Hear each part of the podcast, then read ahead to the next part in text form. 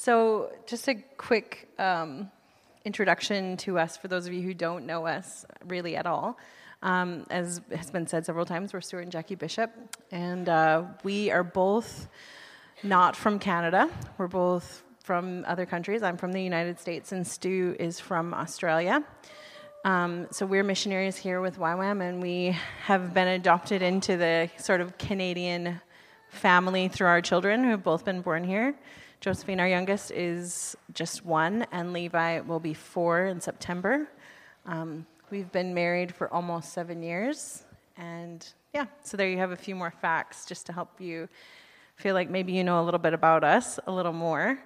Um, I come from a family of four. My dad is a family of eight, and my grandfather was in a family of 10.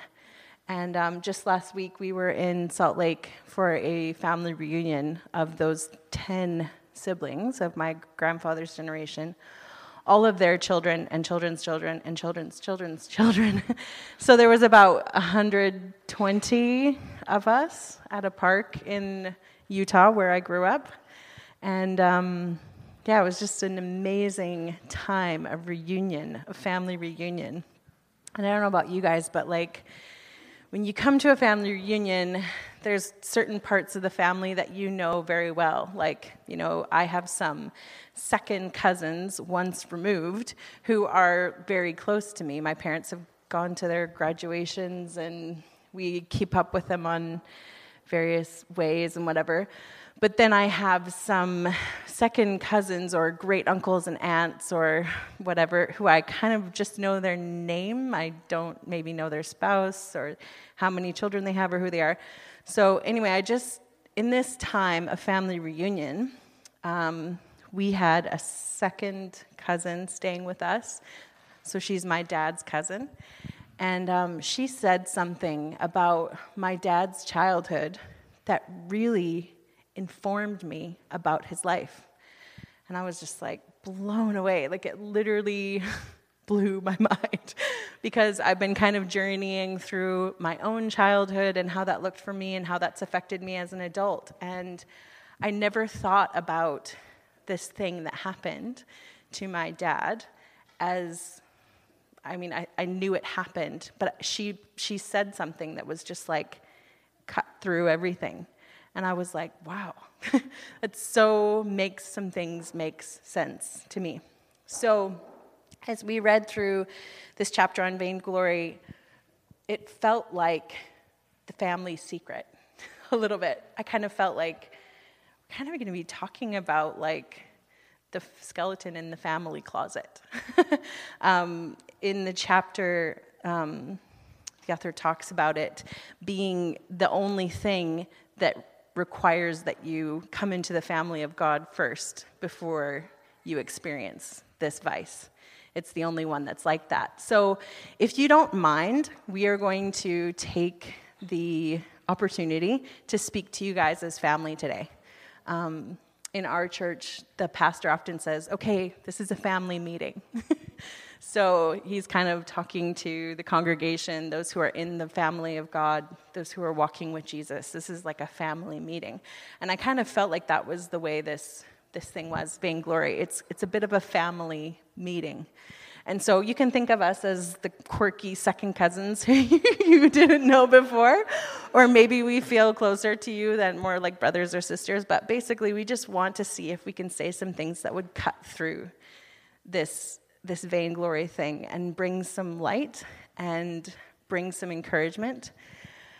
Um, so, yeah, to start off with that, we're all family here. We're the quirky second cousins giving you a little word of encouragement and truth.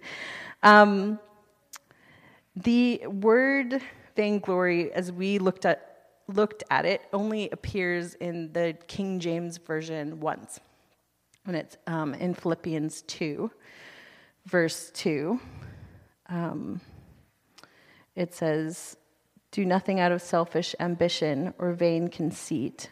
Rather, in humility, value others above yourself. So that's the New International Version. In King James, it says, Do nothing, let nothing be done through strife or vainglory, but in lowliness of mind, let each other esteem, let you esteem each other better than yourselves. So, vainglory is like the need for you to feel like you look good to other people. And um, in the chapter of Good and Beautiful God, it was so like convictingly clear how when he talks about this is really about the, the family of God and how we feel when we're doing something for God. Is this stroking our ego or is it giving glory to Jesus? And it can do both. really. That's how good and beautiful God is. and how, like, sort of conflicted we can be. So, as that sort of family secret, let's just blow the doors off of it. You could be doing a million things for God, and it could just be stroking your ego. And Jesus really clearly says this that's what you're doing, then you've received your reward. That's all you're going to get is your ego. Not so great. Doesn't actually seem amazing to me in the long run. I would much rather have Jesus get the glory. And um, another thing we thought about when we were reading this chapter and discussing it together is that vainglory is like a ditch. We want to stay on the road. And in Philippians 2, further on, it talks about what Jesus did, laying himself aside. He knew exactly who he was, but he put himself aside in ultimate humility and came to serve and to die on the cross for us, to make a way for us to get to heaven and to be with God and to learn how not to walk in vainglory. So um, that that straight and narrow path or that road, the road is humility, and the ditch is vainglory on one side, which is again that stroke of ego. If I'm doing something for God, is this giving me a sense of satisfaction that's just for me, or is it giving me an opportunity to do something great for God? And on the other side of the ditch, the other ditch, I think, is self loathing. And I think that's something that as we see how we can get caught up in either way, we need to stay on that road of humility. Because I'm sure you've all met someone, or maybe you are someone who is always putting yourself down. And that's really not okay either. so, yeah, just let's not be Christians who walk in that ditch of self loathing, and let's not be Christians who walk in that ditch of vainglory. Let's try to stay on the road of humility. It kind of makes me think about how we look at what we do for God. And um, something that I've been trying lately, especially with my children, to say is, we get to do this today. So on a Sunday morning, when it's kind of nuts and we're trying to get everybody out the door, that for me, if I could just set my mouth, hopefully will follow, my heart will follow my mouth a little bit to say, we get to go to church today, we get to lead worship today, we get to share with our friends today, rather than saying we have to, because I feel like it's that sense of self importance. I have to do this. That is where we can get into that other ditch. So, yeah, that's just something that, that as a way of introduction of what is vainglory, we wanted to um, say. And Stu's got some stuff to say about some Some more. So, the, the false thing about vainglory, the, the lie, if you will, is that your value is determined by your assessment, so by your assessment of me right? You, I want to be liked. I want to be loved. I want that. I want, and I want that. If I'm looking to you guys or whoever it is for that, then I'm going to end up falling in the ditch, right? I love that ditch analogy. That ditch analogy works for a multitude of things. If that's one of the takeaways from today, it's like, oh, there's a ditch there. It's a really good way to sort of think about your life and go, let's keep out of the ditches.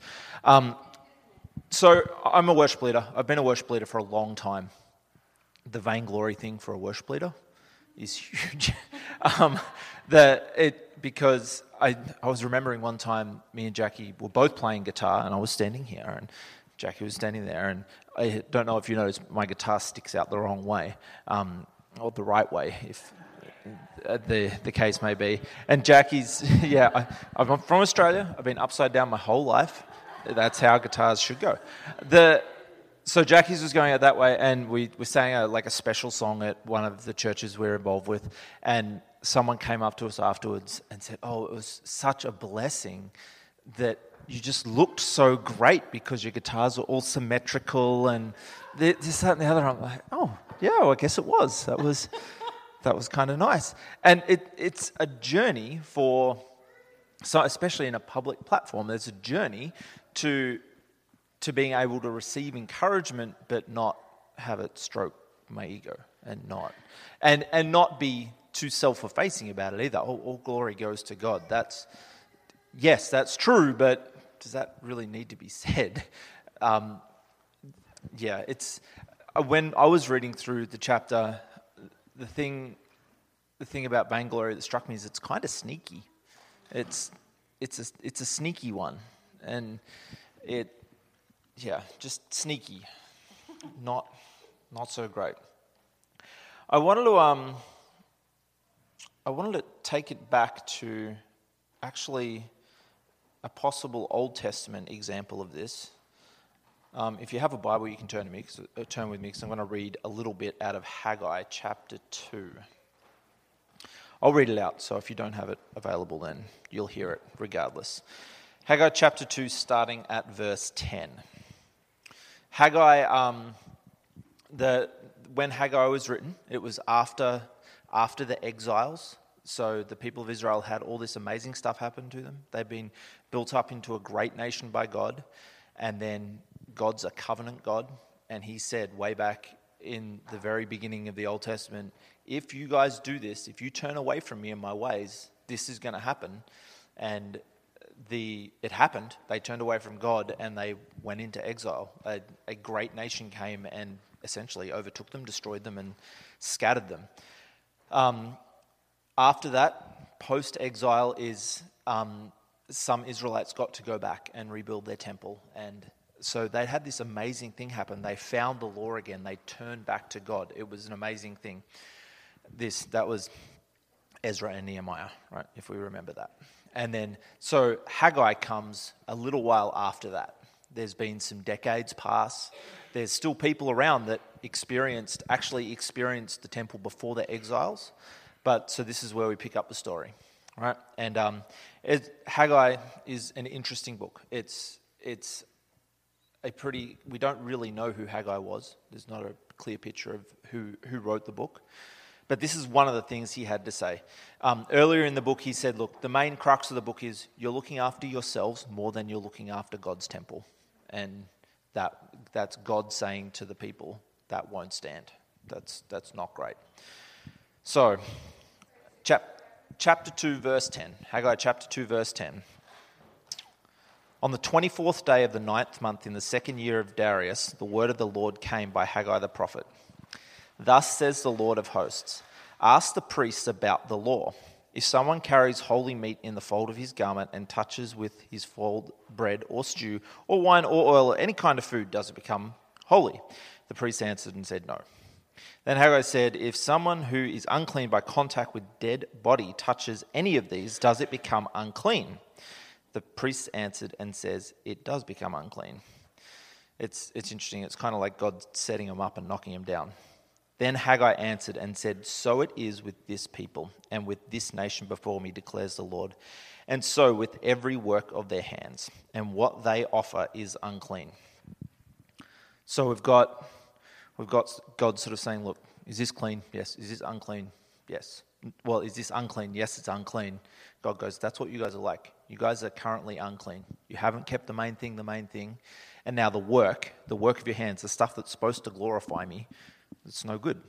And I think possibly if vainglory taken to its sort of final conclusion could be that, that just kind of what Jackie said, or you're going to get your ego stroked. And that's, that's not great. There's a but, but look what happens next. Now then, consider from this day onward, before the stone was placed upon the stone in the temple of the Lord, how did you fare? When one came to a heap of 20 measures, there was but 10. So we're talking about a lack, right? There's, not enough. When one came to the wine vat to draw 50 measures, there was but 20. I struck you and all the products of your toil with blight and mildew, and with hail, yet you did not turn to me, declares the Lord. Consider from this day onward, from the 24th day of the ninth month, since the day that the foundation of the Lord's temple was laid, consider, is the seed yet in the barn? Indeed. The vine, the fig tree, the pomegranate, and the olive tree have yielded nothing. But, here's the but, from this day on, I will bless you. So even though the people are, even though the people are unclean currently, even though their, their, their works are producing nothing because the main thing is not the main thing, the glory of God's not the main thing, perhaps vainglory is. But then God says, But from this day on, I'll bless you. So God's a covenant God. He wants to bless his people. He's, he's talking about the covenant. There's, there is clear consequences to the sin.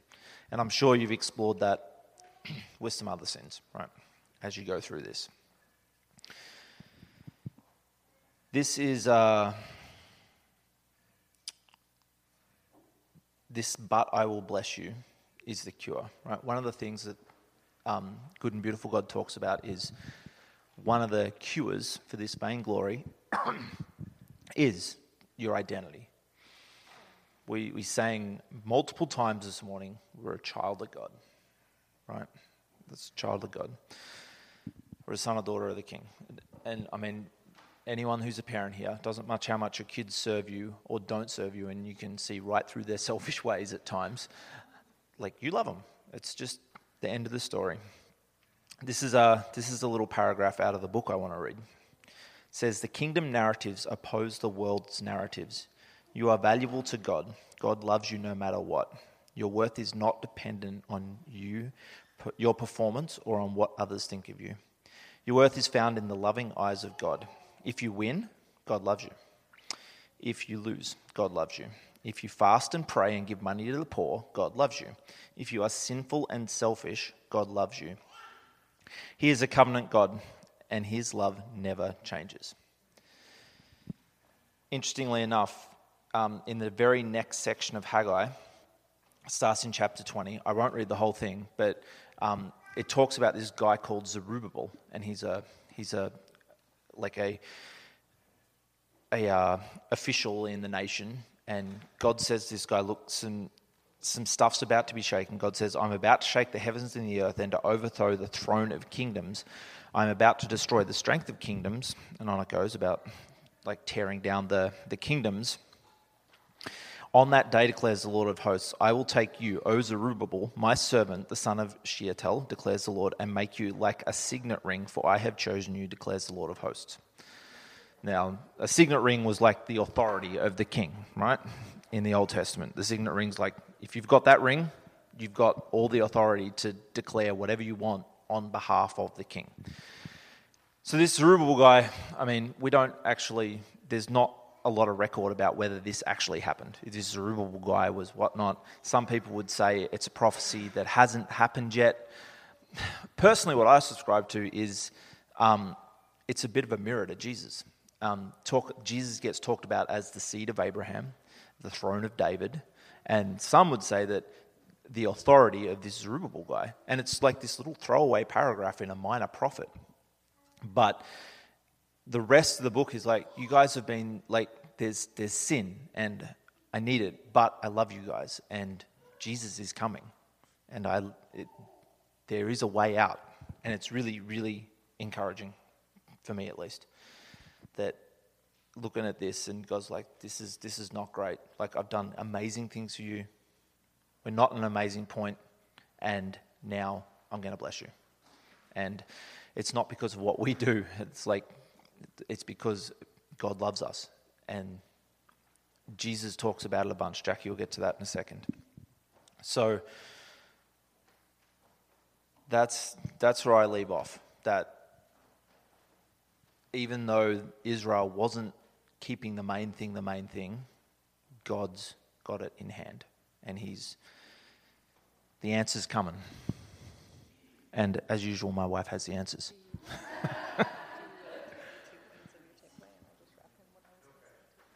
Okay, I'll, I'll give you a little taste tester of what, what the two points we can do practically are to sort of combat this vainglory thing. Okay? So, vainglory, what's vainglory? Do we have a slightly better idea of what that is now?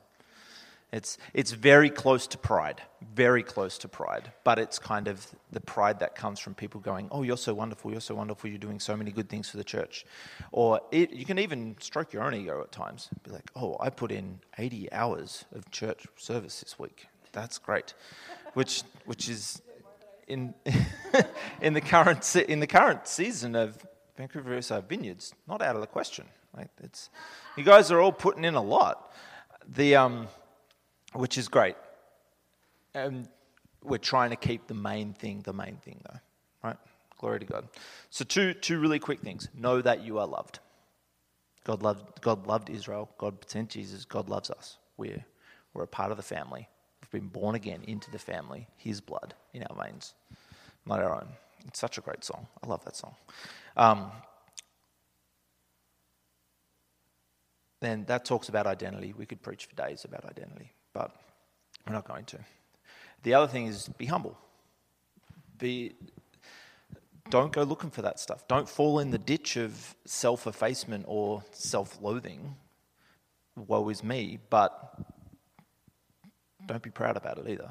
It's, we serve because God loves us and we want to see Him glorified on the earth and we want to see other people discover His love more. That's, that's the main thing. So they're the two, the two things be humble and know that you are loved by God before, before even your spouse, before even your very best friends in this city. You're loved by God, and that's the source of your identity. Yeah, that's good.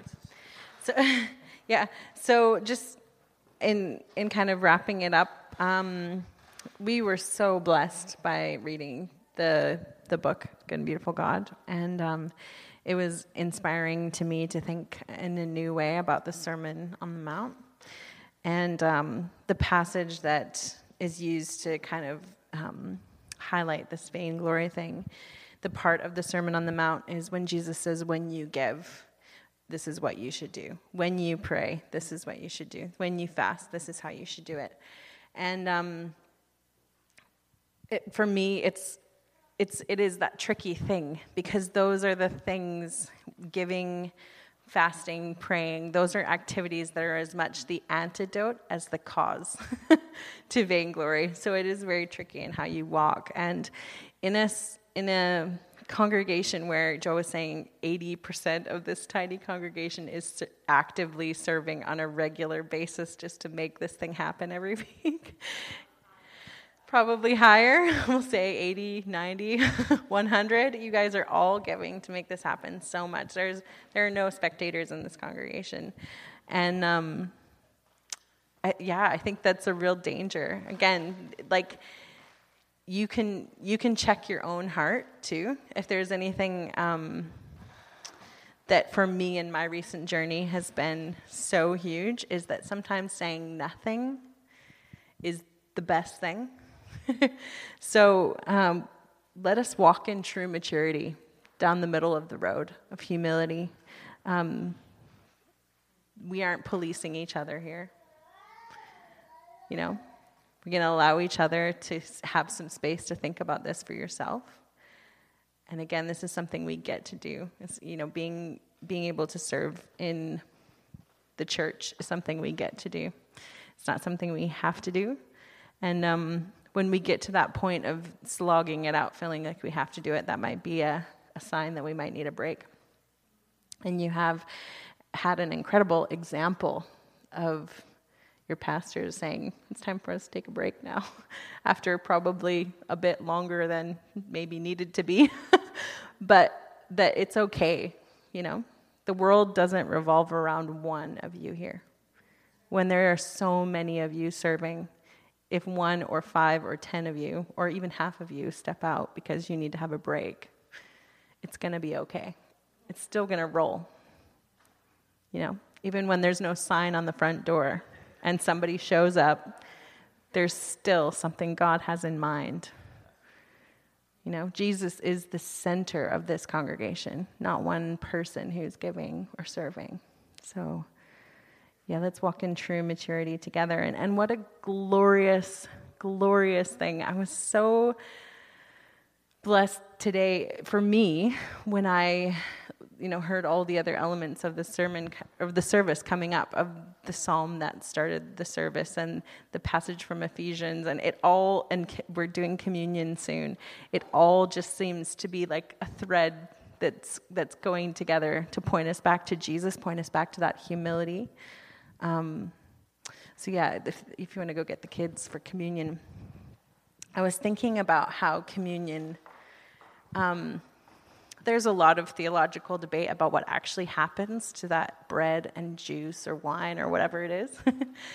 and um, is there something mystical about it? Is it just a practical example? For me, in this morning's message, it feels like this is the opportunity for us to really say, This is not a stroke of my ego, what I do for God, whether it's looking after your own home, or it's looking after this place of worship, or it's your job, or whatever it is that as we take communion, we are literally taking in Christ.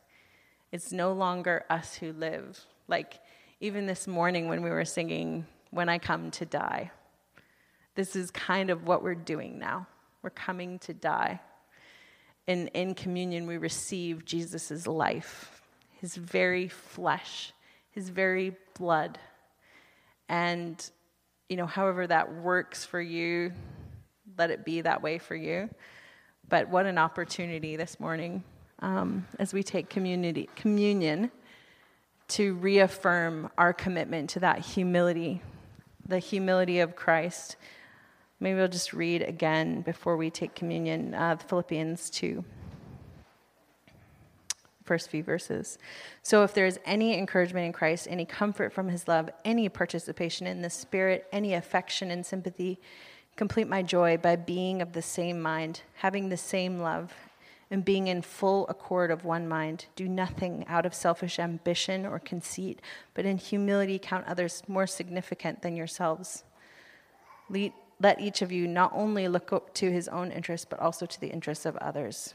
Have this mind among you yourselves, which was yours in Jesus Christ, who, though he was in the form of God, did not count equality with God something to be grasped, but emptied himself, taking on the form of a servant and being born in the likeness of men.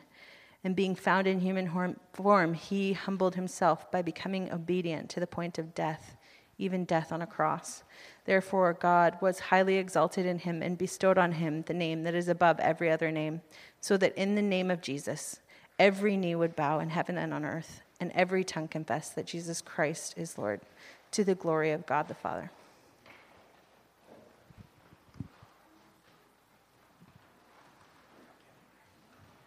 So now Rick is going to walk us through. Rick is going to walk us through communion. Oh, can I help move the table um, in front?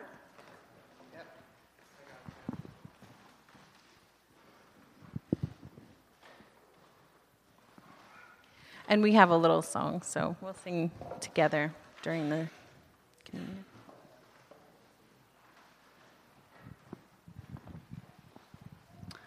I think everyone uh, here knows how we uh, do it.